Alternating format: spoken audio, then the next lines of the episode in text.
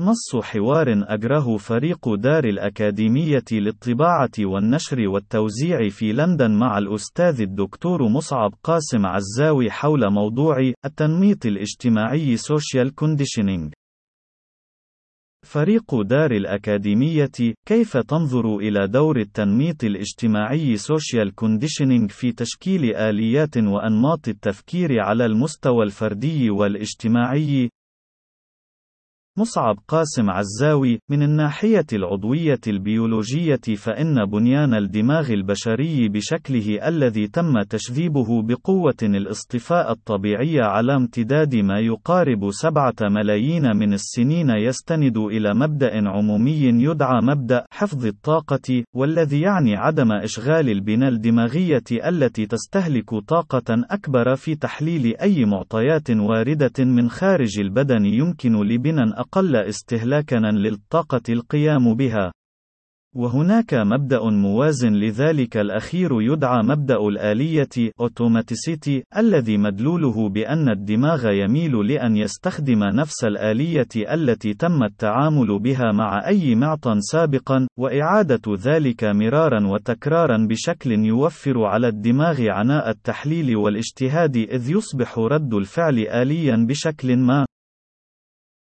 والمثال النموذجي على فعل ذينك المبدأين المحوريين في عمل الدماغ يمكن التعرف عليه في الكيفية التي يعمل بها عقل راكب الدراجة الهوائية، ففي المراحل الأولى لتعلم ركب الدراجة الهوائية لا بد للعقل من استخدام كل طاقاته، متضمنا قدرات القشرة الدماغية الفائقة وخاصة تلك الموجودة في الفص الجبهي، والتي يناط بها القيام بأعقل معقد العمليات الحسابية والعقلية التي يمكن للبشر القيام بها، وهي المنطقة التي تستهلك جل الطاقة التي يصرفها الدماغ من الناحية الفيزيولوجية، ولكن عقب التدرب عبر التكرار على قيادة الدراجة الهوائية تصبح أجزاء من الدماغ أقل استهلاكًا للطاقة مسؤولة عن ذلك الفعل، وهي الأجزاء التي يتم اختزال مساحتها التشريحية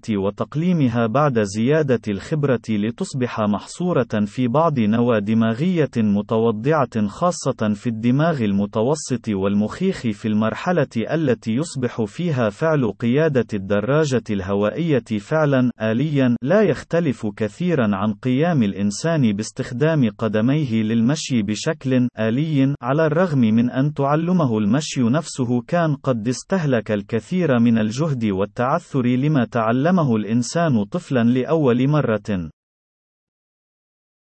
ويسري نفس ذلك النموذج من آليات عمل الدماغ بشكل عام على الكثير من أنماط السلوك البشري، ولكن بطريقة أكثر تجريدًا جوهرها استبطان سلوك ما عبر استشرابه من الأخرين، بحيث تصبح مراقبة سلوك الآخرين وتتبعه في مقام التكرار والتدريب الضروري لإدراك الهدف الموضوعي من مبدأ الآلية السالف الذكر، وهو الذي يتم استتباعه باستدماج خلاصة ذلك الذي تم مراقبته وتخزينه في بنى الدماغ المتوسط المسؤولة عن الذاكرة والخبرات بشكل يتسق مع تحويل تلك المعطيات من بنى القشرة الدماغية الأكثر استهلاكًا للطاقة إلى البنى الأكثر عمقًا في تشريح الدماغ والأقل استهلاكًا للطاقة لتحقيق مبدأ حفظ الطاقة أيضًا.